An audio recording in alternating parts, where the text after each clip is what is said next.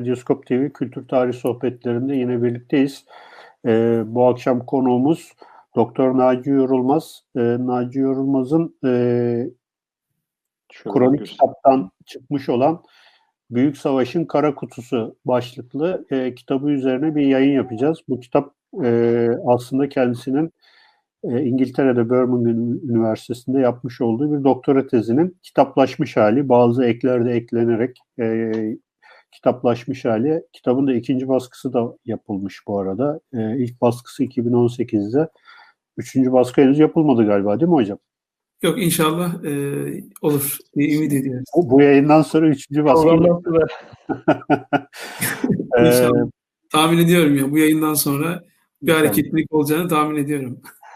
E, bu yayının size ulaşmasında bize destek olan e, Kronik kitabı buradan ayrıca hemen bir teşekkür etmek istiyoruz. Ayrıca Kronik kitabın e, e, her e, yayından sonra e, o ay basmış olduğu kitapları e, konuklarımıza hediye etme e, geleneği başladı.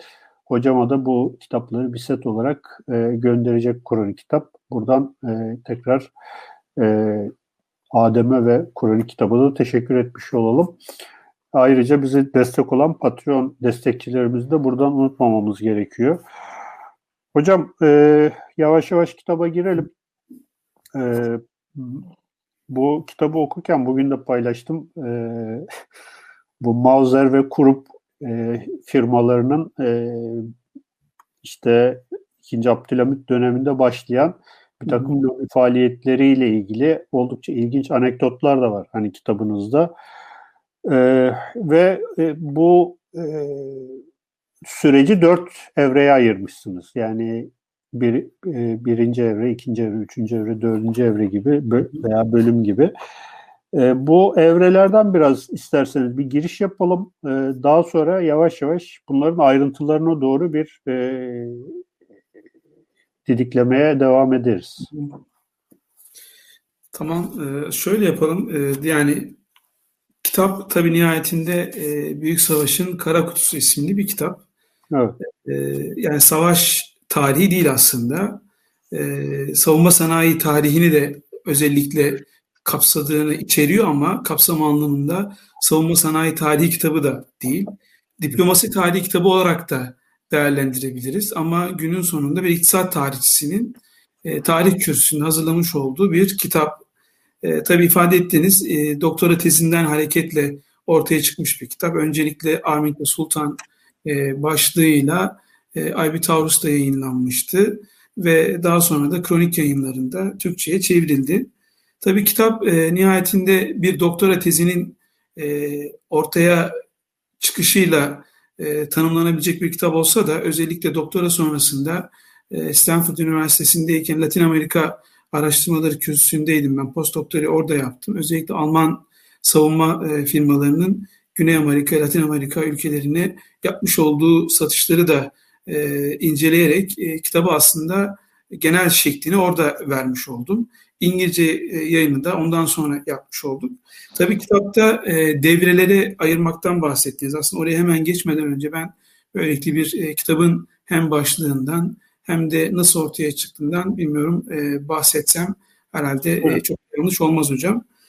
Şimdi tabii kitap bu bahsettiğim süreçte özellikle hem Meksika hem Şili hem Arjantin örneğinde Alman firmalarının silah e, firmalarının e, bu ülkelere, bu coğrafyaya e, sızma kararlarını nasıl hayata geçirdiklerini görmemde çok faydalı oldu.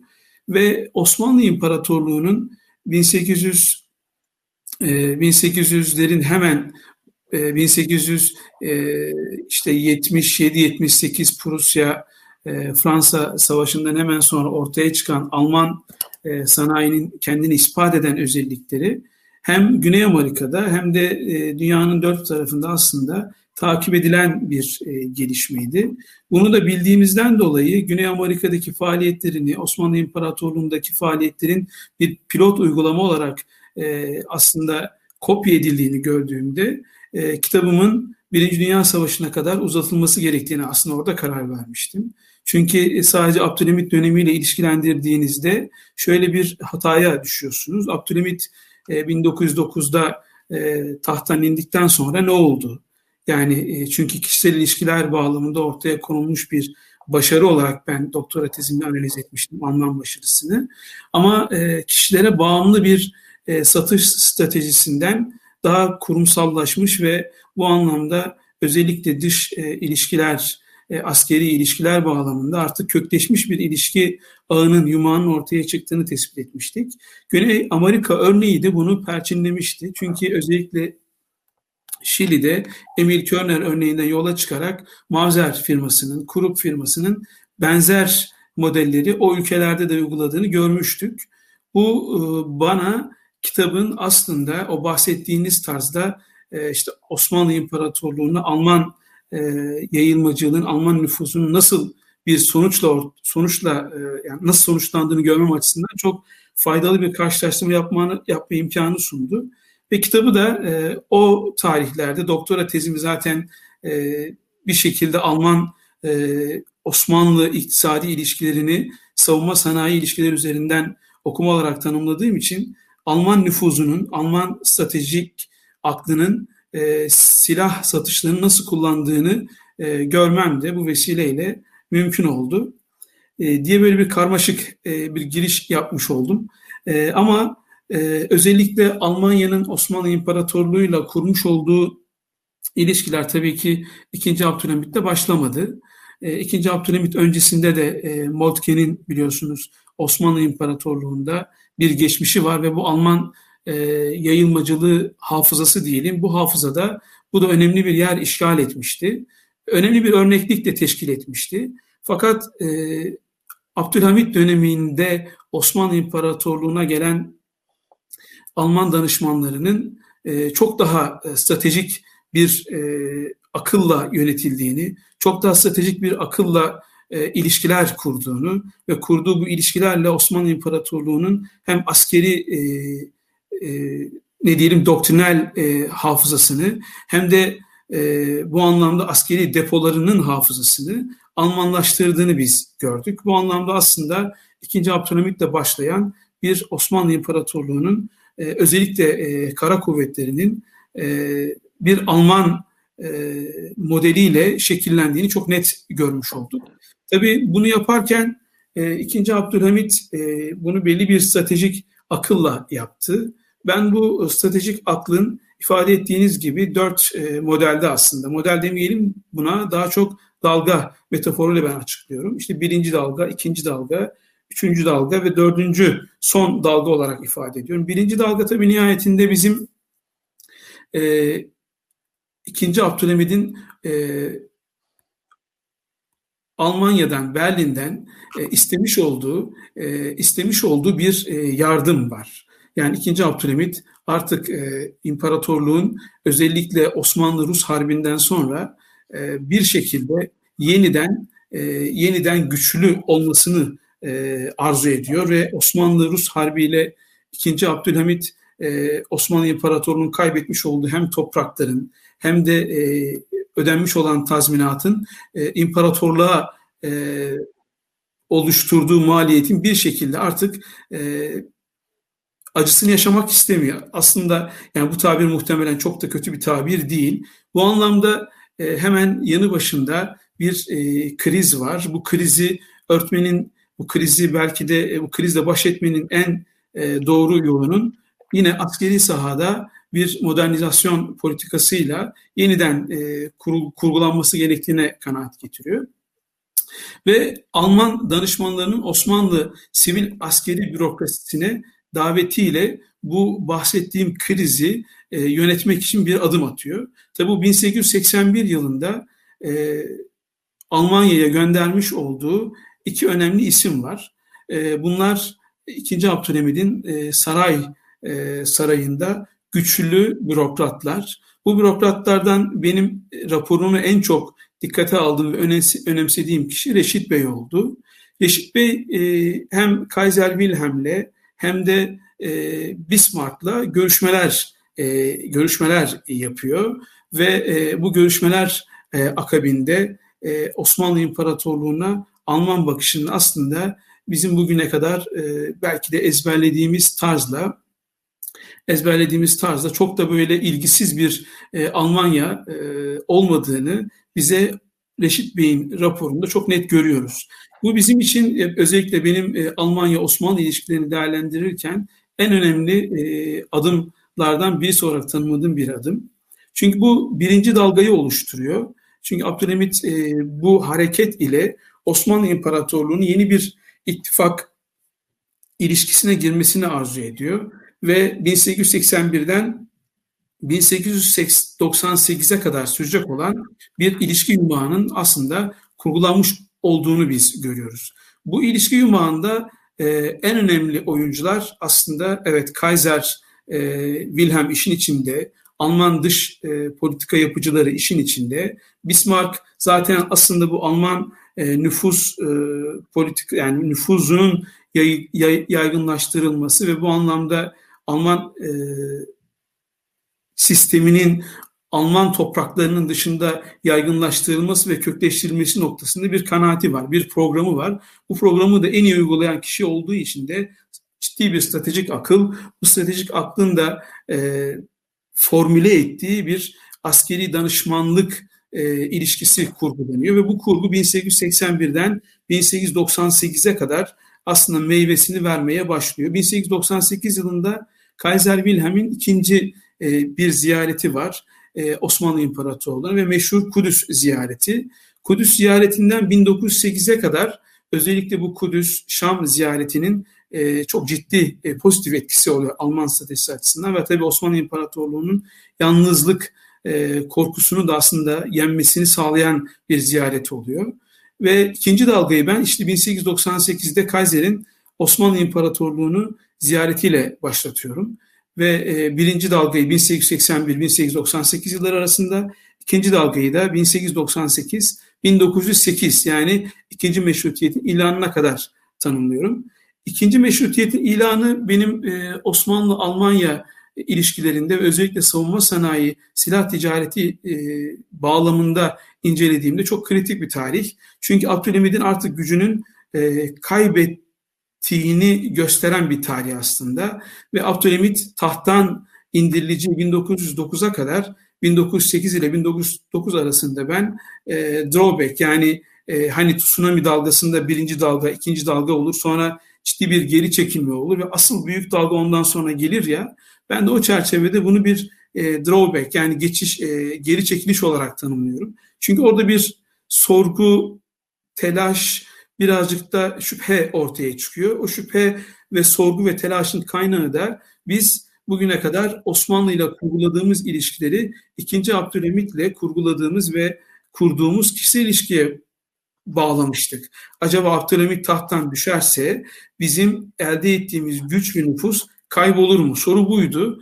Telaş da buydu aslında Alman makamlarınca ve bir bakıma Almanya'nın diğer rakip ülkelerinin de umutla bekledikleri bir andı. Evet orada bir bu nüfuz dalgası geri çekilmeye başlamıştı. Ama günün sonunda 1909 ile 1918 yılı benim üçüncü dalga dediğim ama dördüncü dönem olarak tanımlayabileceğimiz dönemde aslında e, Almanya'nın e, sadece Abdülhamit'e e, bağlı bir kişisel kurgu e, yaratmadığını, e, nasıl Latin Amerika örneğini de baştan verdim, başka ülkelerde de özellikle askeri danışmanlar aracılığıyla devletlerin, imparatorlukların, kurumların neyse kara alma mekanizmalarına nüfuz ettiklerini ve bu nüfuzla birlikte aslında köklü bir ilişki ağı, ilişki yumağı kurduklarını da test etme dediğimiz bir dönemi gördük ve 1909'dan sonra 1918'e kadar yani imparatorluğun e, artık e, savaşı kaybettiğini e, kabul ettiği yıla kadar Osmanlı İmparatorluğu Almanya ile bir yakın ilişki içerisinde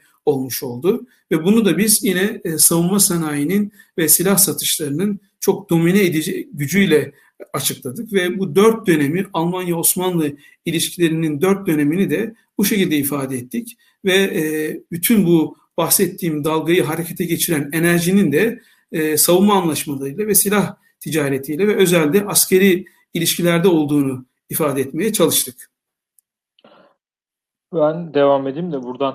Ee, ya burada tabii biz hep şeyi biliyoruz. Ee, Birinci Dünya Savaşı'nın başlangıcında e, Goben ile Breslav gemilerinin işte bütün o tarih tarih anlatısında bir e, işte şey geliyor Osmanlı alıyor ve Rus Rus sahillerini e, Karadeniz'deki Rus limanlarını bombalıyor. Aslında e, senin anlattığın ben şimdi sen diyorum da biz aynı dönemde yüksek lisans yaptığımız için Naci ile e,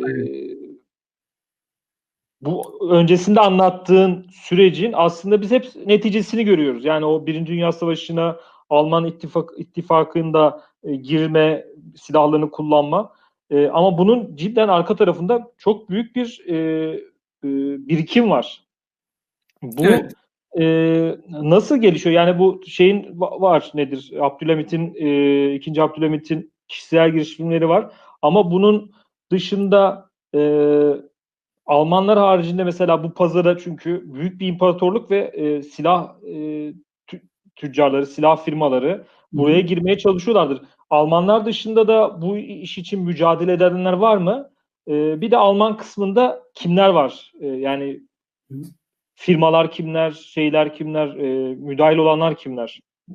Şimdi aslında tabii ben e, konuya 1881'den girdim. İşte Güney Amerika örneğini verdim ve sonrasında da dört e, dönemden bahsettim.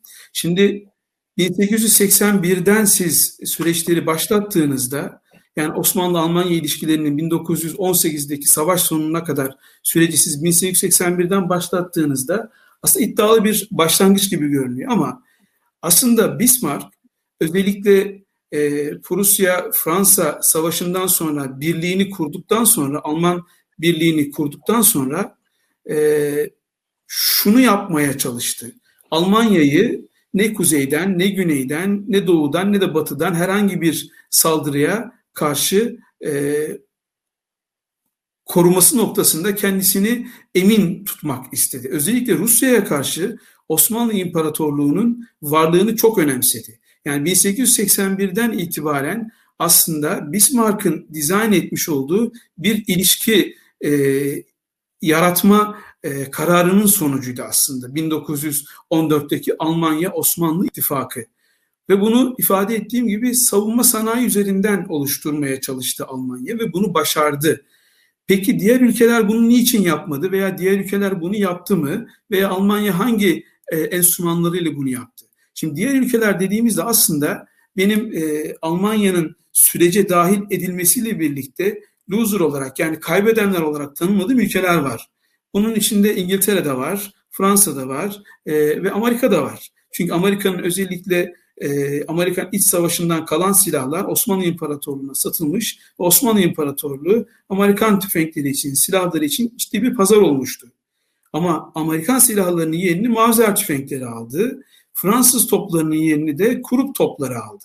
Şimdi bu bir tabii karar. Yani 2. Abdülhamid'in Fransa'dan veya İngiltere'den veya İtalya'dan veya Amerika'dan vazgeçip Almanya'yı tercih etmesi bir karar. Siyasi bir karar. Bu siyasi kararın e, Osmanlı İmparatorluğu'nu e, sürüklediği e, dalgaya baktığınızda bu öyle ya da böyle Osmanlı İmparatorluğu'nun bütün ittifak ilişkilerinin e, şekillenmesini beraberinde getirdi. Çünkü artık Osmanlı İmparatorluğu mesela Mahmut Şevket Paşa'nın e, 1913 olması lazım. Çok ilginç bir açıklaması var. Mesela senin de belki de yani sorunun cevabı olacağını düşündüğüm bir açıklaması var. E, diyor ki Mahmut Şevket Paşa biz diyor artık Alman harp usulünden kendimizi kurtaramayız diyor. 1913'ten bahsediyorum. 30 seneyi aşkın diyor bir zamandan beri ordumuzda Alman muallimler, Alman danışmanlar var. Zabıtan diyor bütün kamilen diyor Alman usulüyle eğitilmiş diyor ve bizim bütün silah depolarımız, depolarımız hep Alman silahlarıyla dolu diyor. Artık bizim kendimizi Alman sisteminden uzaklaştırmamızın bir imkanı, bir kabiliyeti, bir im, e, artık imkansız demeye getiriyor. Tabii bu e, o güne kadar Fransız toplarıyla e, kendisini güvene almış Osmanlı İmparatorluğu için e, bir e, nasıl söyleyelim e, bir çıkmaz yolda aslında. Yani artık Osmanlı İmparatorluğu'nun kullanmış olduğu piyadenin elindeki tüfekler Mauser ürünü, Alman ürünü ve okudukları notlar, doktrinal eğitimler hepsi Alman kayıtlarından elde edilmiş tecrübeler, Alman tecrübesi ve bütün bunlarla beraber çok güçlü Alman danışmanlarının sistem içerisinde güçlü pozisyonları ve e, ta e, Karadeniz tahkimatından Çanakkale Boğazı'na kadar bütün alanlarda kaç tane top olduğu, kaç tane silah olduğu, depolarda ne kadar barut olduğu, askeri kapasitenin, askerin e, beslenme kalitesinden, giyim kuşam kalitesine kadar bütün bilgilerin toplandığı bir Almanya'dan bahsediyoruz. Ve bu 1880'lerden itibaren Osmanlı İmparatorluğu'nun bütün tırnak içinde söylemek gerekiyor hücrelerine kadar ulaşabilmiş, sığabilmiş bir devletten bahsediyoruz. Yani sizin bu devleti karşınıza almak gibi bir tırnak içinde yine kullanıyorum lüksünüz yok savaş ortamında. Sizin bütün damarlarınıza girebilmiş, bütün bilgilerinize sahip olmuş bir devletle savaşa girmenizin çok da akla yatkın bir tarafı aslında yok. Şimdi böyle bakınca diğer devletler niçin böyle bir imkanı kaçırdı? İşte tam bu noktada ben Alman tarzı silah ticareti diye bir tabir kullandım. Doktora tezimde de kitapta da. Bunu Alman tarzı yapan şey nedir? E, bütün bu stratejiyi Alman tarzı yapan enstrüman aslında Almanya'nın topyekün olarak bütün kurumlarıyla, bütün imkanlarıyla savunma sanayinin e, tırnak içinde gene kullanalım sırtına binerek bütün ülkelere sızma e, başarısı. İşte Güney Amerika örneğini vermemdeki, o karşılaştırmayı yapmamdaki en temel gerekçe de bu. Aynı şekilde Osmanlı İmparatorluğu'nu pilot uygulama olarak alan Almanya, Goldspaşa'nın Harbiye'den diyelim okul arkadaşı olan Emil Körner'i Şili'ye gönderiyor ve Şili daha sonra Osmanlı İmparatorluğu'ndaki gibi Almanya'nın Güney Amerika'daki Prusya örneğini e, yine kılcal damarlara kadar e, koruyan, barındıran ve besleyen bir yapıyı oluşturuyor. Bunu diğer devletler o tarihte yapmıyor. Mesela İngiltere e, kendi şirketlerinin, ulusal firmalarının Türkiye'deki Osmanlı İmparatorluğu'ndaki pazar mücadelelerini Alman İmparatoru'nun, Kaiser'in kurbu desteklediği kadar veya Alman Dışişleri Bakanlığı'nın Mause'yi desteklediği kadar müdahil olmuyor. Ben kendi ülkemin firmalarının rekabetine müdahil olmam diyor ve aslında e, sistemde onlar lehinde herhangi bir karar alıcı mekanizmaya müdahale etmeyerek kendi ülkesinin firmalarını yarışta desteklememiş oluyor. Halbuki Bismarck'tan tutun, Bismarck'tan tutun Kaiser Wilhelm'e kadar bütün bu karar alıcılar ve Dışişleri Bakanlığı'nın en kritik bürokratları Alman sanayisinin e, temsilcileri gibi davranıyor ve bu davranışla birlikte Osmanlı İmparatorluğu'nun askeri pazarının, askeri e, malzeme tedarikinin en belirleyici e, unsurları haline geliyor. Bunu diğer ülkelerin yapmadığını çok net görüyoruz. Çünkü öyle ki mesela İngiltere İngiltere'nin e, savunma firmalarının İngiltere Dışişleri Bakanlığı'na yapmış olduğu ben şikayetleri okudum İngiltere arşivlerinde. Ve şikayet ederken de şu cümleyi kullanıyorlar. Diyorlar ki Alman Büyükelçiliği bizzat Alman silah fabrikalarının temsilcisi gibi davranarak sarayla Yıldız Sarayı'na giderek Yıldız Sarayı'nda görüşmeler yapıyor ve ihalelerin Alman firmalarına verilmesi için güçlü lobi faaliyetleri yapıyor. Neden bizim ülkemizin temsilcileri bunu yapmıyor diye İngiltere Dışişleri Bakanlığı'na sayfalarca şikayet gönderilmiş. Yani bu Almanya ile diğer ülkeler mesela Fransa da bunu yapıyor. Fransa da çok geç uyanıyor. Fransa'nın top e, noktasında monopol gücünü Kurup firması Kaiser II. Wilhelm'in bizzat şahsi müdahalesiyle kırıyor ve artık Fransız topları yerine Alman toplarını Osmanlı e, depolarında, Osmanlı savaş e, tahkimatlarında görebiliyoruz. Bu bizim Almanya ile diğer ülkelerin birbirinden nasıl farklılaştığını görmemiz açısından çok kritik örnekler. Çünkü Osmanlı İmparatorluğu Almanya için artık o kaybedilmiş yılların hani late comer geç geldiği için bu sömürge yarışında e, bir umut ışığı Osmanlı İmparatoru Almanya için. Ve fırsatı da kaçırmak istemiyor. İşte o fırsatı 2. Abdülhamit hem sivil hem de askeri bürokratlar, danışmanlar talep ederek kapıyı açmıştı Almanya'ya ve Almanya özellikle Bismarck'ın o stratejik aklıyla o kapıdan öyle bir girdi ki o girişte biz Birinci Dünya Savaşı'nda Almanya ile müttefik ittifak olarak savaşa girmek durumunda kaldık diyorum. Hocam burada e, hani bütün yumurtaları tek bir kef, e, şeye sepete doldurmak gibi bir e, durumda söz konusu olmuş tarihin bir noktasında. Ben biraz öyle okudum yani açıkçası. E, şimdi bu sizin apoletli iş adamları dediğiniz iş adamları var. Bunlar orduya gelen işte danışman, askerler, eğitmenler evet. vesaire. Bir bunlardan bir bahsedelim. Kimdir bunlar? Ne, ne gibi görevlerle e, geldiler ve Osmanlı e, silah sanayini nasıl etkilediler? İkincisi bu ilişki sadece e, ticari bir ilişki değil bir süre sonra ideolojik politik bir ilişki haline de geliyor benim görebildiğim kadarıyla. Kitabınızın bir yerinde diyorsunuz ki imparatorluğun Türkleştirilmesi projesinde destek oldular diyorsunuz. Bu ilerideki işte e, birçok e, imparatorluğun dağılmasının sürecindeki etnik problemlerin de e, yaşanmasına sebep olan bir e, sürecinde aslında bir anlamda başlangıcı gibi. Yani bu mesele sadece silah ticareti meselesi değil aslında politik e, bir e, sanki akıl hocalığı da e, yaşanmış gibi hissediyorum ben ki Alman Birliği'nin sağ, Alman Birliği sağlanırken e, bu kendi yaşadıkları süreci de e, muhtemelen e, şeye taşıdılar. Yani bu apoletli paşalar e, ve e, apoletli pardon tüccarlar, iş adamları ve e, bu e, ideolojik politik e, yönlendirme meselesi üzerine de biraz e, konuşabilir miyiz? Hı. Şöyle ben e, ben de bu esnada kitabı hem açıyorum hem de e, kitaptan da cümleleri böyle seçerek vermek istiyorum. Şimdi evet. askeri Alman askeri danışmanları businessman in uniform yani apolet iş adamları olarak biz tanımladık. Ben tanımladım. E, şu, kitabın hemen o kısmında o ikinci bölümün e, bir alıntı cümle yaptım orada. O cümle şu.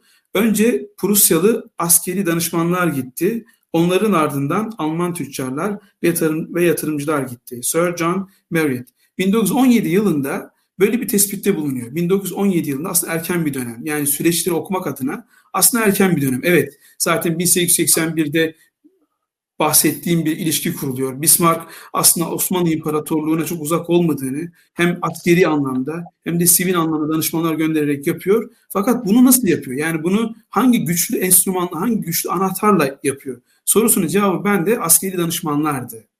Ama askeri danışmanlar gönderilirken yine Bismarck'ın tabiri informant yani bir bakıma istihbarat e, elemanı, bir istihbarat sağlayıcı olarak e, bu askeri danışmanlara bakmıştı.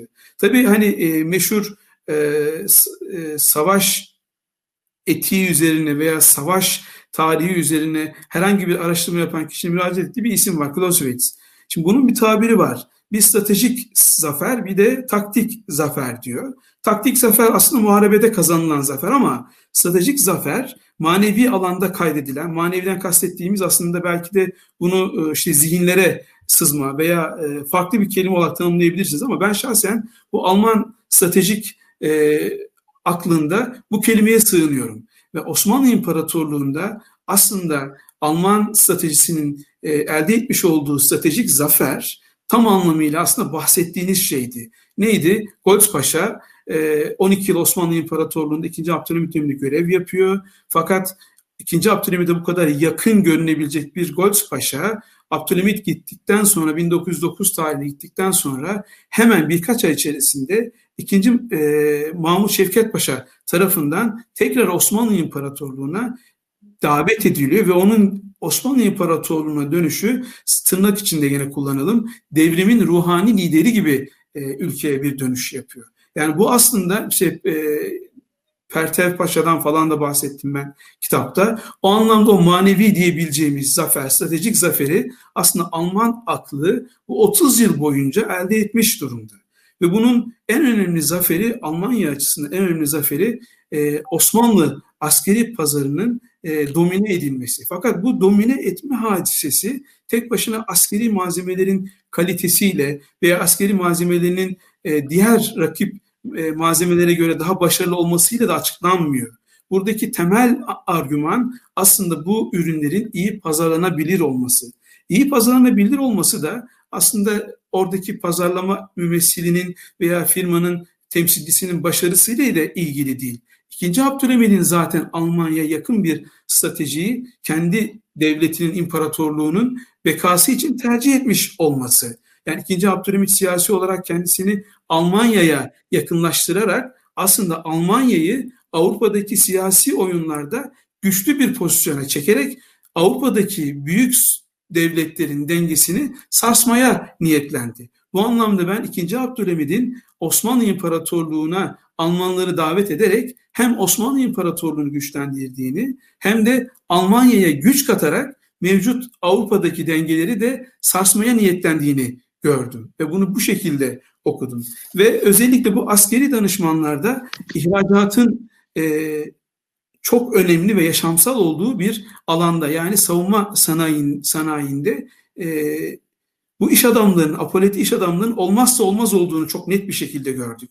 Yani özellikle arşiv belgelerinde, Goldspaşa'nın bizzat el yazılarında, Mavzer'e gönderdiği, kurup firmasına gönderdiği el yazılarında veya e, Şili'den Emil Körner'in göndermiş olduğu yazılarda veya Sırbistan'da belli bir dönem görev yapmış askeri danışmanların yine Mavzer'e ve Kurup'a göndermiş olduğu yazılarda bu apoletli iş adamlarının aslında en önemli vazifelerinden birinin de görev yaptığı ülkeler, görev yaptığı kurumlar, görev yaptığı alanlarda Alman nüfusunun bir şekilde yer etmesini ve bu yer elde etmiş olan nüfusun da sürdürülebilir bir güç kazanmasını sağlamak olmuş. O yüzden mesela Ozan'ın biraz önce sormuş olduğu Birinci Dünya Savaşı'nda neden Almanya ile birlikte bir ittifak kurguladık? Bu kadar uzun bir süreçten sonra Almanya bunu aslında nasıl başardı sorusunun belki de bir bakıma cevabı yine bu Almanya'nın stratejik zaferi olarak tarif edebileceğimiz zaferiydi. Tabii tek başına bir askeri e, doktrinal eğitim, askeri doktrinal e, güçten ziyade evet e, çünkü Reşit Bey ile Bismarck'ın arasında geçen görüşmelerde bizzat Reşit Bey'in kaydettiği e, sözler var. Bismarck'ın sözleri var. Bu sözler aslında 2. Abdülhamid'in tam o dönemde e, belki de duymak isteyeceği, duymak isteyeceğinden kastettiğim şey şu. Çünkü o dönemde İngiltere biliyorsunuz bir yeni e, Gladstone liderliğinde bir yeni Türk düşmanlığı, Türkiye düşmanlığı, Osmanlı İmparatorluğunu birazcık da dışlayan bir e, dış politikayı takip etmeye başlarken Bismarck'ın Osmanlı İmparatorluğu'nun iç işlerine karışmayacağına dair hatta sultanın kendi politikasını uygularken daha çok e, Müslüman unsurların, daha çok Türk unsurlarının öne çıkartılması gerektiği noktasındaki tavsiyelerin 2. Abdülhamit tarafından Osmanlı'nın mevcut politikalarına Almanya'nın karışmayacağı ve bu anlamda iç işlerine bir müdahalenin Almanya tarafından olmayacağını dair bir işaret olarak görmüş olması ve buradan da yürüye buradan da yürüyerek 2. Abdülhamit Almanya'nın kendisine iyi, sadık bir müttefik olabileceğini e, düşündüğünü ben belgeler e, çerçevesinde gördüm. Burada... Bilmiyorum.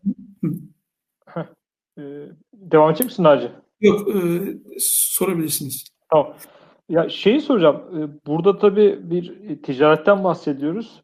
Fakat bunun bunun bir de finans para ayağı var. Yani bunu e, burada Almanlar mesela Deutsche Bank vasıtasıyla müdahil oluyorlar mı? Yoksa e, bu silah ticaretini sağlamak için başka finans kaynakları mı e, buluyor Osmanlı? Buradaki o finans ayağı nasıl işliyor?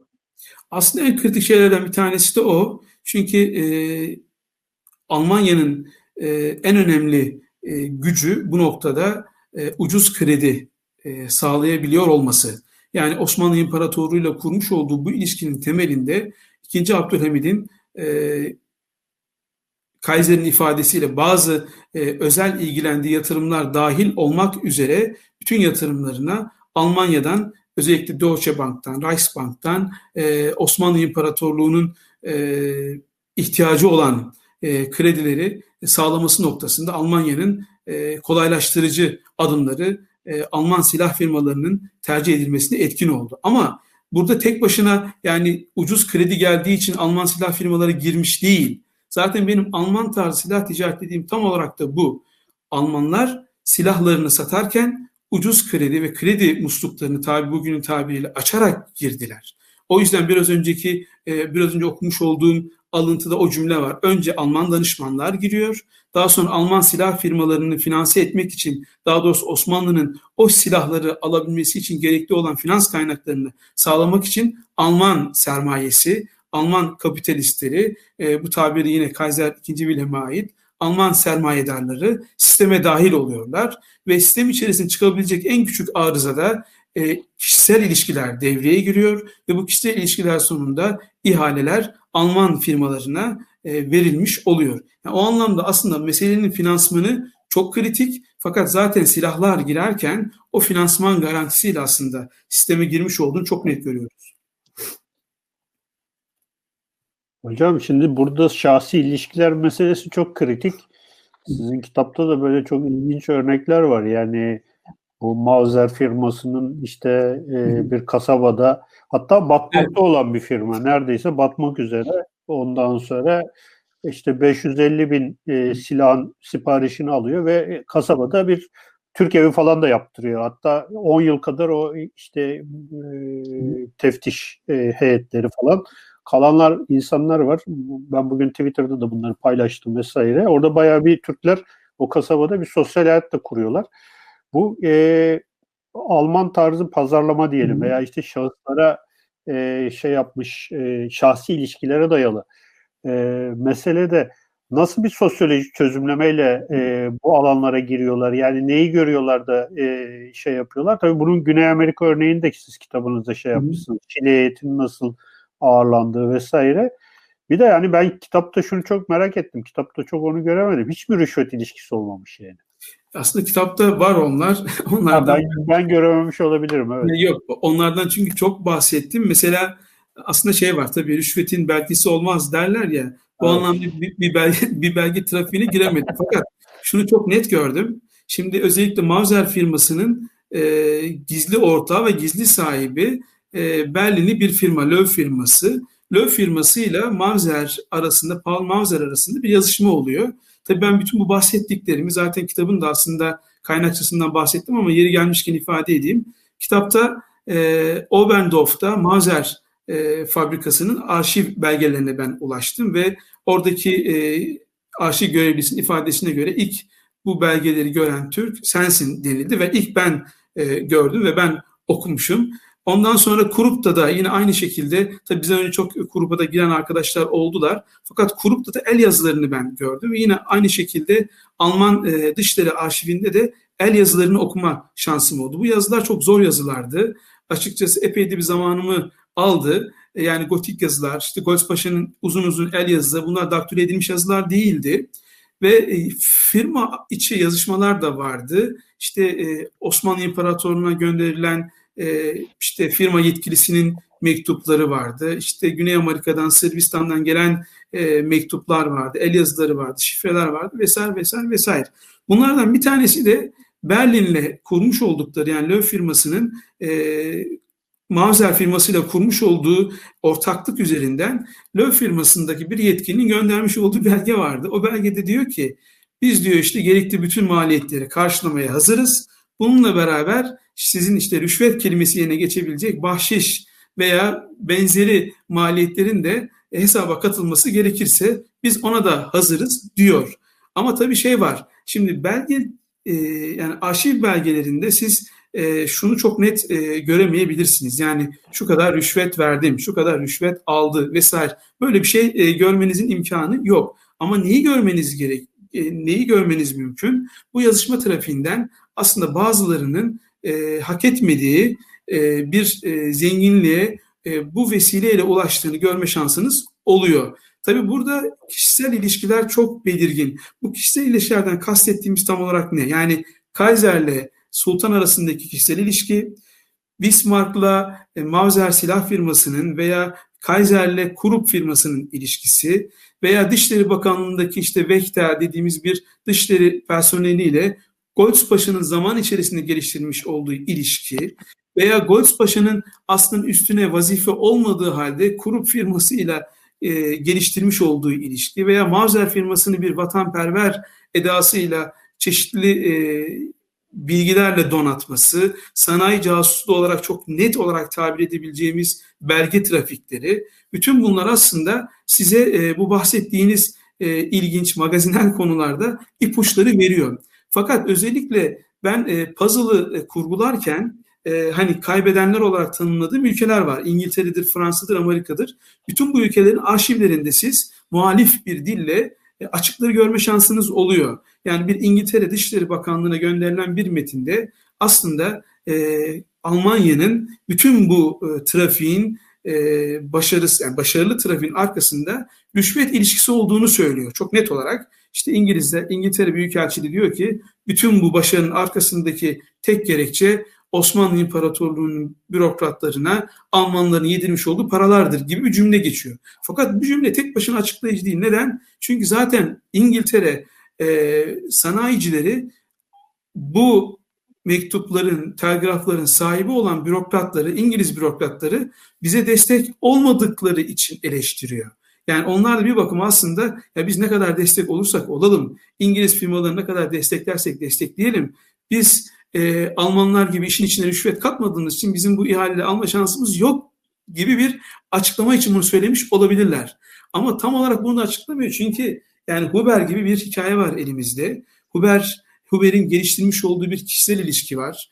Huber'le beraber bir e, bilgi akışı var ve benim e, e, bilgi e, ağı olarak tanımladığım, Goldspaşa'nın da işin içinde olduğu, Ragıp Bey gibi bir ismin saraydaki, Yıldız Sarayı'ndaki önemli bir bürokratın ismi var.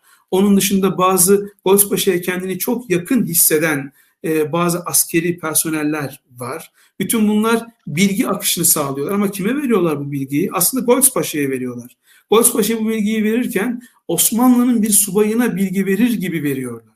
Fakat Goldspaşa o bilgileri bir Alman subayı olarak, bir Alman vatanperveri olarak ilgili ülkelere kendi bilgisi bizzat Bismarck'ın tanımladığı şekilde bir informant olarak o bilgiyi aktarıyor. Mesela benim sanayi casusluğu olarak tabir ettiğim Fransız barutu ile ilgili çok net bilgi, şimdi ben tabii kimyasal e, yani tabirlere falan aşina değilim ama e, çok ciddi güzel bir şekilde oradaki e, barutun tahlilini almış Paşa ve bu almış olduğu tahlil bilgilerini yine o kimya ifadeleriyle birlikte Oberndorf'a gönderiyor, Mavzer'e gönderiyor ve Mavzer'e diyor ki sen bunu tut yani e, diğer bir firma var.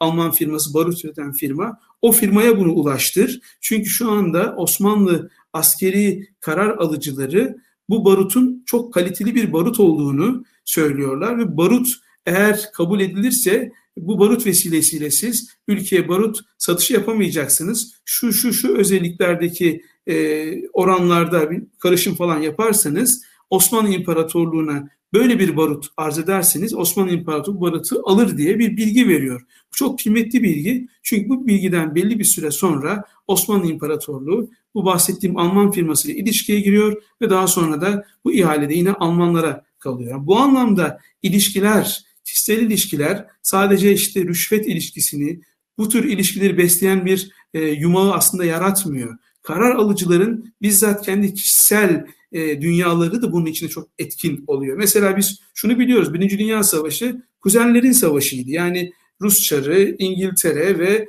iki Kaiser Wilhelm. Yani bu kişisel ilişkiler bile burada aslında savaşı belirleyen, savaşı sürükleyen ve sarı savaşın da sonunu etkileyen unsurlar.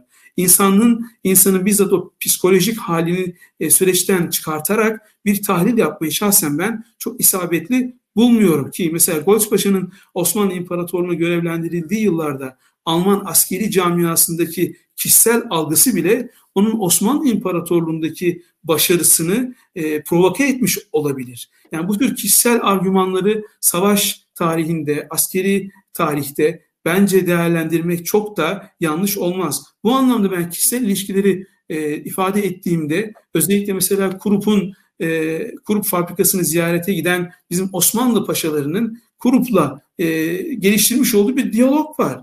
O kadar ilginç ki ben 3-4 defa okudum acaba yanlış mı anladım falan diye. Fotoğraf gönderiyor Kurup'a. Kurup ona fotoğraf gönderiyor. Kendi hesap fotoğrafını gönderiyor. Ve daha sonra Kurup'a diyor ki bunu diyor lütfen odanın önemli bir kısmında bunu as diyor falan. Yani böyle bir ilişki geliştirilmiş. Böyle bir yakın ilişki geliştirilmiş. Ve bu ilişki diğer tüm rakipler tarafından da biliniyor. Amerika Birleşik Devletleri'ndeki bir belgede çok net olarak şu ifadeyi ben okudum. Belge diyor ki o kadar yakın ilişkiler kurulmuş ki bizim bu ilişki ağına müdahale etmemizin imkanı yok. Bu da Alman silah firmalarının Osmanlı İmparatorluğu'ndaki monopol pozisyonunun tartışılamaz olmasının bir ispatıdır diyor. Yani bunu kişisel ilişkiler üzerinden kurgulamış. Ve eğer siz bu e, kişisel müdahaleyi sürecin dışına ittiğinizde ortada rasyonel karar alma e, mekanizmalarının işler görmeniz gerekiyor. Öyle bir şey de yok. Çünkü Mauser tüfekleri diğer tüm tüfeklerden çok daha iyi değil aslında. Kurup bulunmaz bir e, sistem geliştirmiş değil. Çok güçlü ama tartışılabilir. Yani bir Fransız topuyla siz bunu karşılaştırabilirsiniz. Bir Fransız topunu tercih edebilirsiniz. Ama etmiyorsunuz. Neden? Çünkü bizzat Sultan II. Abdülhamid'in Almanya'dan böyle bir silahı almak için kendine göre siyasi, ekonomik ve evet belki de kişisel gerekçeleri var. Kişisel gerekçeden kastettiğim nedir? Kendisini daha güvende hissetmesidir. Bilmiyorum. Hocam, e, Ozan'a vereceğim sözü ama siz konuşurken aklıma da geldi. Onu da şey yapayım. Ee, sizin kitabınızda da şöyle bir bilgi var. Yani 19. yüzyılın ikinci yarısında Osmanlı e, silah sanayi aslında kendi kendine yetebiliyordu. Sonra bir denge bozuldu vesaire. Şimdi benim aklıma gelen şey oldu. Barut örneğinden şey yaptınız. Mesela baruthaneyi amire diye bir şey kuruluyor. İşte biliyorsunuz bu e, şey Zeytinburnu taraflarında. E, ve işte Dadyan ailesi bildiğim kadarıyla onu şey yapanlar. O kadar kaliteli barut hani üretiyorlar ki işte bunun e, bir kısmını işte Fransızlar falan hani şey yapmaya karşı casusluk falan gibi böyle bir genel bir e, aklımın kenarında kalan bir genel bir bilgi de e, şimdi e, şey yapmış olayım e, aktarmış olayım ama herhalde bu Kırım Savaşı'ndan sonra biraz bu dengeler değişiyor gibi. Hani bu konuya çok devam etmek de gerekli mi değil mi bilmiyorum ama yani bir e, 19. yüzyılın ikinci yarısından sonra bu dışa bağımlılık ve e, silah sanayinde ciddi bir e, problemle karşılaşıyor yani Osmanlı değil mi? Ya tabii şimdi Osmanlı İmparatorluğu aslında yani o şahi topların Fatih Sultan Mehmet tarafından tasarlanabilir olması vesaire tarzındaki o bütün o bizim bildiğimiz bilgiler ta, o taraftan tarihten başlattığınızda Birinci Dünya Savaşı'na kadar daha doğrusu 19. yüzyıla kadar gelene kadar Osmanlı İmparatorluğu kaybettiği e, alanlar var. Fakat Osmanlı İmparatorluğu savunma sanayinden habersiz bir devlet, bir imparatorluk değil aslında. Fakat özellikle sanayileşme e, çağını ıskalaması Osmanlı İmparatorluğu'nun bu noktadaki en büyük eksikliği oluyor. Bunu kabul ediyoruz. Fakat bu Osmanlı'nın dışarıdaki gelişmelerden habersiz olduğu anlamına gelmiyor. Yani ki Osmanlı İmparatorluğu hem bu mühendishaneyi amireyi kurduğu zaman da yurt dışından uzmanlar getirtiyor. O uzmanlara silahlar, toplar döktürüyor vesaire. Aslında buradaki temel problem şu. İkinci Abdülhamit'le yani bizim konumuzun e, başlığı ikinci Abdülhamit olduğu için ikinci Abdülhamit'le benim Almanya'yı e, bir araya getirdiğimde gördüğüm şey şu. Bağımlılık. Yani aradığım kelime aslında o. Bağımlılık kelimesi. İşte ikinci Abdülhamit aslında tek başına bütün hani biraz önce şey ifade ettiğiniz bütün yumurtaları bir sepete koymak. Aslında Abdülhamit onu yapmıyor. Abdülhamit tam olarak bütün yumurtaları bir sepete koymuyor. Kara kuvvetlerinde işte e, piyadede vesaire Almanya'yı domine ediyor. Fakat e, jandarmada hakikaten hala da Fransız e, ne diyelim etkisinin e, yok olmasını istemiyor, müsaade etmiyor. İngiltere Bahriye'de hala var. İtalya'dan gemiler de sipariş ediyor. Amerika ile torpido bot noktasında görüşmeler de yapıyor. Abdülhamit kimseyi kırmama noktasında aslında çok mahir. Yani ben mesela Abdülhamit'in dış politikasını tanımlarken Abdülhamid'i bir çemberin ortasında tanımlıyorum. Bütün ülkelere aslında yakın mesafede olarak tanımlıyorum.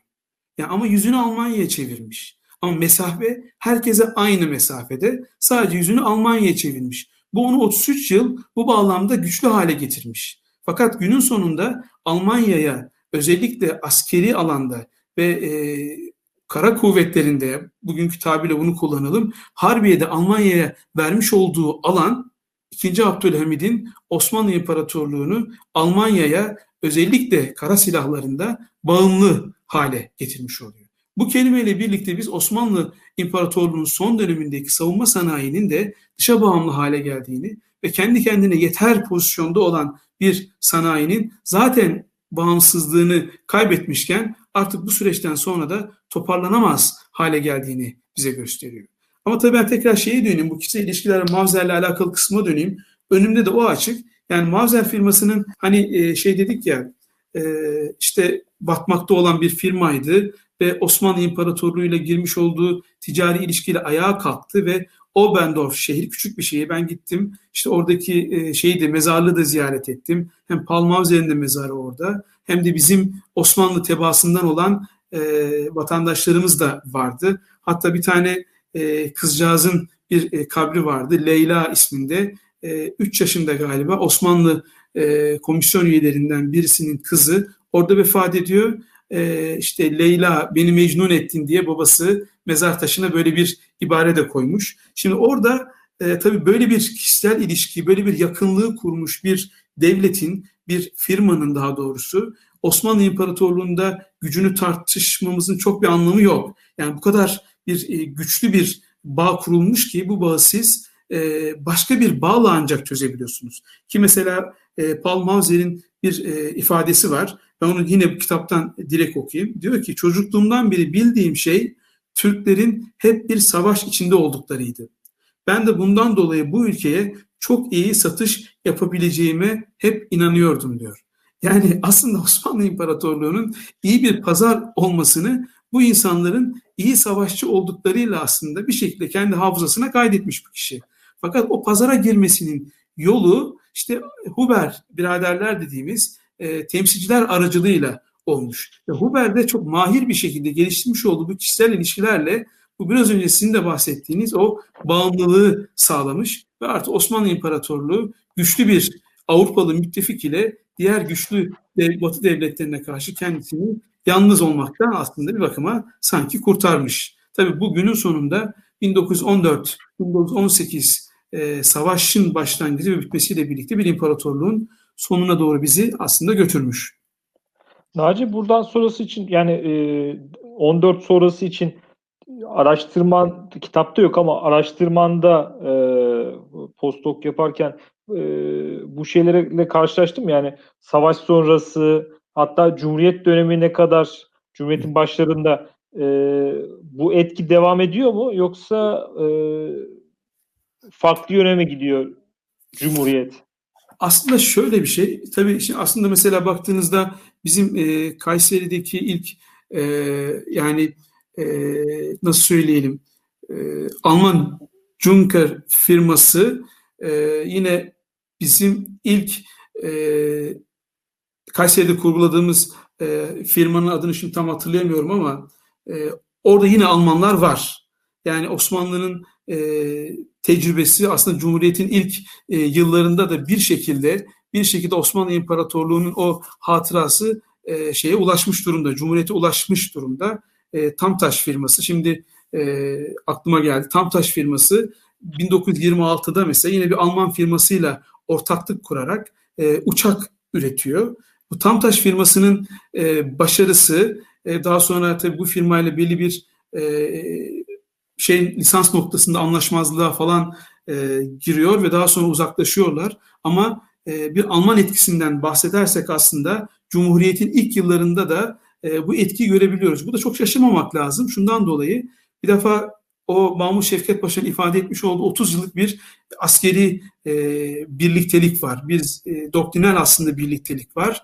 Ve yine Birinci Dünya Savaşı'nda e, siz e, birlikte girmişsiniz. Waffenbrüderschaft dediğimiz savaş kardeşliğini birlikte yapmışsınız. Birlikte aslında yenilmişsiniz ve daha sonra bu bir ünsiyet oluşturmuş ve bence e, Cumhuriyet'te e, Cumhuriyet'in ilk yıllarından itibaren e, Alman e, etkisinin e, hali hazırda olduğunu söylemek çok da yanlış olmaz. Ama 1914'te yani 2. Abdülhamit 1909'a gittikten sonraki süreçte e, bizim Almanların e, Abdülhamid'e bağlı olmayan güçlü pozisyonunu anlamak için aslında Wangenheim'in çok güzel bir şeyi var. E, Büyükelçinin bir ifadesi var ama ondan önce benim aklıma şey geldi yine. Kaiser 2. Wilhelm'in e, bir açıklaması vardı. O benim aklıma geldi. Kitapta ona zaten yer verdim ben. Şimdi Kaiser e, İkinci Abdülhamid'i tahttan indiren, indiren, indirenlerin ya da ikinci meşrutiyetin ilan edilmesine sebep olan gücün e, aslında e, Alman subayları tarafından eğitilen askerlerin liderliğinde yapıldığını söylüyor. Yani Kaiser 2. Wilhelm buna şaşırmıyor ve e, Almanya'nın kurgulamış olduğu o e, nüfuzun, inşa ettiği o nüfuzun çok da kolay yıkılmayacağını 2. Kaiser 2. Wilhelm çok net görüyor. Ve Alman subayların eğittiği askerlerin öncülük ettiği ve tamamen diyor askeri bir operasyonla bir ihtilal ile 2. Abdülhamit tahttan indirildi ve 2. meşrutiyet ilan edildi diyor. Yani bu bilgi aslında başlı başına 2. Kaiser 2. Wilhelm'in Osmanlı İmparatorluğundaki askeri nüfuzdan ne kastettiğini, askeri nüfuza biçtiği rolü gösteriyor. Mesela Wangenheim'in yine Büyükelçinin bir ifadesi var. Ben bu ifadeyi aynen size okuyayım. E, Türkiye'de e, orduyu kontrol eden güç diyor Wangenheim, belirleyici güçtür. Orduyu kontrol ettiğimiz müddetçe Türkiye'de Alman karşıtı hiçbir güç etkin kalamaz diyor. Yani bu bir tespit. Bu çok kritik bir tespit. Ne açıdan kritik? Şu açıdan kritik. Yani siz 1881 yılında Reşit Bey ile Bismarck'ın konuşma belgesinden hareket ederek bir Osmanlı-Almanya ilişkisi okuması yaparsanız Wangenheim'ın 1900 e, yaklaşık herhalde e, işte e, onlarda kurmuş olduğu bu cümleyi anlarsınız. Yani Türkiye'de orduyu kontrol eden bir güç olursak biz e, nüfuzumuzu, e, imparatorluk içerisindeki gücümüzü e, konsolide eder ve bu gücü uzun süre elimizde tutarız cümlesini Wangenheim'in kurmuş olduğu bu cümleyi çok daha net anlarız. Bu anlamda 1914'te e, sadece e, Osmanlı bayrağı çekilmiş iki geminin operasyonuyla savaşa girdik demek e, çok e, hikayeyi daha doğrusu resmi e, çok net e, okumak olarak e, değerlendirilmemeli diye düşünüyorum. O yüzden Birinci Dünya Savaşı'na giden süreci, o ittifaklık ilişkisini ne 1909'dan, ne 1910'dan, ne 1911, 12, 13'ten e, değerlendirilmemesi gerekir. Bu süreci 1880'lerden itibaren ele almak ve bu bağımlılık ilişkisini e, sorgulamak gerekiyorsa sorgulamak gerekir ve onun çerçevesinde bir yorum geliştirerek Birinci Dünya Savaşı'na biz 2. Abdülhamid'in e, stratejileriyle yakınlaştığımız Almanya ile nasıl savaşa girdik sorusunu belki de o zaman sormak gerekir diye düşünüyorum. Burada e, tabii şeyi de e, bahsetmek lazım aslında. Yani bu topyekün e, topyekün savaş, e, e, topyekün ilişki belki demek lazım. Çünkü Almanya ile e, Osmanlı arasındaki ilişkiyi topyekün bir ilişki. İşte bir yer hep çok e, çok gün daha doğrusu çok popüler olan mesela Bağdat e, demir yolu bunun lojistik ayağı. E, bu tarafta tabii senin kitabında bahsettiğin e, savaş sanayi, e, diğer tarafta Deutsche Bank tarafında finansı var. Aslında bütün, topyekün bir ilişki var.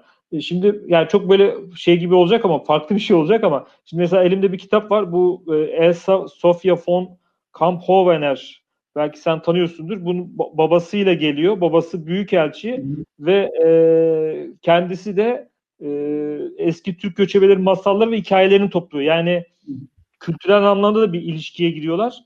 E, Kervansaray Ateşlerinin başında diye böyle bütün hikayeleri topluyor. Yani aslında bakarsak çok böyle e, kültürel hayattan sanayiye kadar, işte savaş sanayine kadar e, topyekün bir ilişki var. Yani cephe ilişkisi var ve sürekli e, bir alışveriş var aslında. Bu açıdan da e, şey Alman Alman nüfuzu e, işte burada İlber Ortaylı'nın kitabına atıf yapmak lazım Osmanlı'daki Alman nüfusu üzerine. E, çok önemli ve araştırmaya da muhtaç. Daha da yeni araştırmalara muhtaç. Ben burada şeyi soracaktım aslında. Son sorum bu olsun.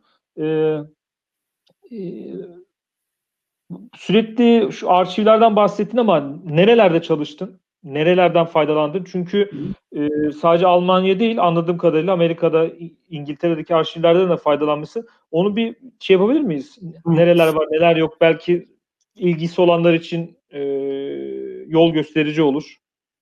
Şimdi Kampovener dedin oradan başlayayım ben. Şimdi Kampovener e, Schleswig-Holstein'da e, yaşamış bir aile arşivinin de orada olduğunu öğrendiğim bir kişiydi. O yüzden e, Campovener derken çok ilginç bir kişiliktir. E, o aile arşivinde şeyi gördüm. E, Gazi Mustafa Kemal imzalı bir e, resmini Mustafa Kemal Atatürk göndermiş. Campovener'e göndermiş. Benim kitapta da onu da e, resmini paylaşmıştım. E, hangi arşivlere gittim? İşte e, Kiel'deki e, özellikle e, kurup firmasının donanma e, işlerine başladığı şehir Kiel'di. Germanya Werft'i satın alarak oraya gitmişti. E, Kiel'deki arşivlere, belediye arşivlerine gittim. Küçükten böyle başlayarak devam edeyim. E, Schleswig-Holstein'da Kampevener Paşa'nın e, oralı olduğunu, e, daha doğrusu aile arşivinin orada olduğunu öğrendiğim oraya gittim. Ondan sonra Kurup firmasının Hügel, e, yani Essen şehrindeki e, aile ve şirket arşivlerine gittim. Yine Berlin'de askeri arşive gittim. Yine Berlin'de e, Dışişleri Arşivine gittim. Freiburg'da yine Almanya'da askeri arşive gittik. Bundesarşiv, Berlin'deki Bundesarşive gittim. Askeri arşiv Freiburg'da. Yine Berlin Dışişleri Arşivinden çok ciddi el yazıları ve daktilo yazıları gördük. Orada yine basılı e, kaynaklar vardı. E, Almanya'da bence benim açımdan en önemli belgeleri işte biraz önce bahsettiğimiz Mauser e, firmasının e, faaliyet alanı olan e, Oberndorf am e, küçük bir kasaba, çok güzel şirin bir kasaba. Oradaki belediye arşivlerinde e, o belgeleri gördük. O belgeler e, hakikaten benim için çok e, anlamlıydı. Şöyle, e, Ragıp Bey'in, e, Ragıp Bey'den biraz önce bahsettik. Ragıp Bey sarayda Almanca bilmesi e, vesilesiyle özellikle Almanya ile ilişkileri götürme noktasında, yazışmalar noktasında kıymetli bir isim. E, bu isim ama Alman arşivlerinde çok farklı, daha doğrusu e, Mavzer ve Kurup belgelerinde çok farklı bir isimle anılıyordu. E, Ragıp'la Robert aynı kişilerdi. Ben e, çünkü arşiv belgelerinde Ragıp Robert olarak kodlamışlar. Robert'le yapılan görüşmeler, Robert de gece 3'te Menshausen görüşme yapmış. Gitmiş de e, Goldspaşa ile 2. Abdülhamit arasında yapılan bir görüşmenin sonuçlarını öğrenmek için e, Menshausen e, saat 3'te Robert'in yani Ragıp'ın evine gitmiş. Görüşme nasıl geçti? Sultanın tepkisi nasıldı? Bütün bu tür kişisel e, bilgileri almış ve onları göndermiş vesaire. İşte bu yazılarda Ragıp'la Robert'in aynı kişiler olduğunu öğrendiğim gün gecesinde sevinçten uyuyamamıştım. Yani ilginç bir şeydi bu benim için. İşte Oberdorf arşivlerinde Mavzer e, belgelerine ulaştım. Goldspaşa'nın el yazılarına ulaştım. Yine Avusturya'da yine çünkü Avusturya Mannlicher tüfekleri Mavzer firmasıyla rekabet içerisinde olan bir e, firmaydı. Avusturya arşivlerinde de çalıştım. E, Amerika'da Amerika e, DC'de Maryland'daki arşivde yine çalıştım. Çünkü benim e, bulgularım Amerika'nın bu e, silah yarışında kaybedenler arasında olduğuydu ve Amerika bunu nasıl gördü? Amerika kaybeden bir e, ülke olarak, oyuncu olarak Alman başarısını nasıl yorumladı sorusunu görmek açısından Amerika arşivleri çok faydalı oldu. E, bununla beraber tabii ki İngiltere arşivlerinde e, ciddi araştırmalar yaptık. Bir de İngiltere arşivlerinde ilginç bir şekilde özellikle İkinci Dünya Savaşı'ndan sonra e, bazı Alman belgelerinin taşındığını gördük. O belgelerde de yine aynı şekilde Birinci Dünya Savaşı öncesi e, bilgilere ulaşma şansım oldu. Ve tabii ki Osmanlı Sultanahmet, e, Osman Sultanahmet'teydi. Osmanlı arşivlerinden e, yazışmalar e, ciddi anlamda vardı. E, ki ben aslında bir iktisat tarihçisiyim. İktisat tarihçisi olarak ben bu alana ilgi duydum ve benim ilk e, başlarken Almanya'da başlamıştım ben tezimi. E, hayalim şuydu, bir iktisatçıydım ve iktisat tarihçisi olarak Almanya-Osmanlı ticari ilişkilerini e, araştırmak istemiştim. Almanya-Osmanlı ticari ilişkilerini araştırırken savunma e, sanayinin e, bu ilişkilerdeki e, oranını ölçüp onun üzerinden bir değerlendirme yapacaktım. Sonra tabii Osmanlı arşivlerine girdikten sonra Sultanahmet'te e, arşiv belgeleri bana şunu çok net gösterdi. Yani rakamlardan daha çok burada kişisel ilişkiler üzerine kurgulanmış e, bir e, başarı hikayesi var. Yani e, ve daha sonra yavaş yavaş o iktisatçının aramış olduğu rakamlardan uzaklaşıp e, kişisel ilişkileri yorumlayan bir e, teze doğru dönüştü. E, ama Osmanlı arşivleri tabii ki bu işin olmazsa olmazıydı. Çünkü o kadar belge vardı ki Yani kurup kelimesini aradığınızda binlerce belge karşınıza çıkıyor. Her belgenin altında bir sürü yorumlar var e, vesaire. E, Osmanlı arşivlerinde de çalıştık. Tabii ki bu alanda yayınlanmış e, ikinci el kaynaklar kıymetli. Onları da gördük. Bu anlamda Meksika'ya da gittim. Ben tabii şey döneminde gitmiştim. Stanford doktora döneminde değil, ondan sonra gitmiştim. Yine orada da aynı şekilde Alman elçilik raporlarını okuma fırsatım oldu. E, ve e, arşiv kaynaklarının e, bütün bu tezi oluştururken e, asıl belirleyici, asıl e, yani kalem arşivdi açıkçası. Bunu çok net söylüyorum. Çünkü baştan bir tezim e, benim yoktu. Yani e, ben şunu ispat edeceğim diye yola çıkmadım. Ben arşiv belgeleri okudum ve arşiv belgeleri beni e, böyle bir kitap yazmaya aslında e, zorladı. Ve ben e, yani bu kitap e, bu anlamda bir arşiv belgelerinin yazmış olduğu bir kitap. Ben e, bütün o puzzle'ı e, anla, anlamaya çalışırken ve anlatmaya çalışırken hep e, birkaç defa çek ettim. Yani İngiliz belgesiyle Alman belgesini, Alman belgesiyle Osmanlı belgesini karşılaştırarak bir yorum yapmaya çalıştım. Ve günün sonunda bütün bu uluslararası ilişkiler ağının e, çok da kişisel ilişkilerden bağımsız olmadığını, e, bu bağımlılığın aslında karar ve vericiler açısından çok da kıymetli olduğunu gördüm.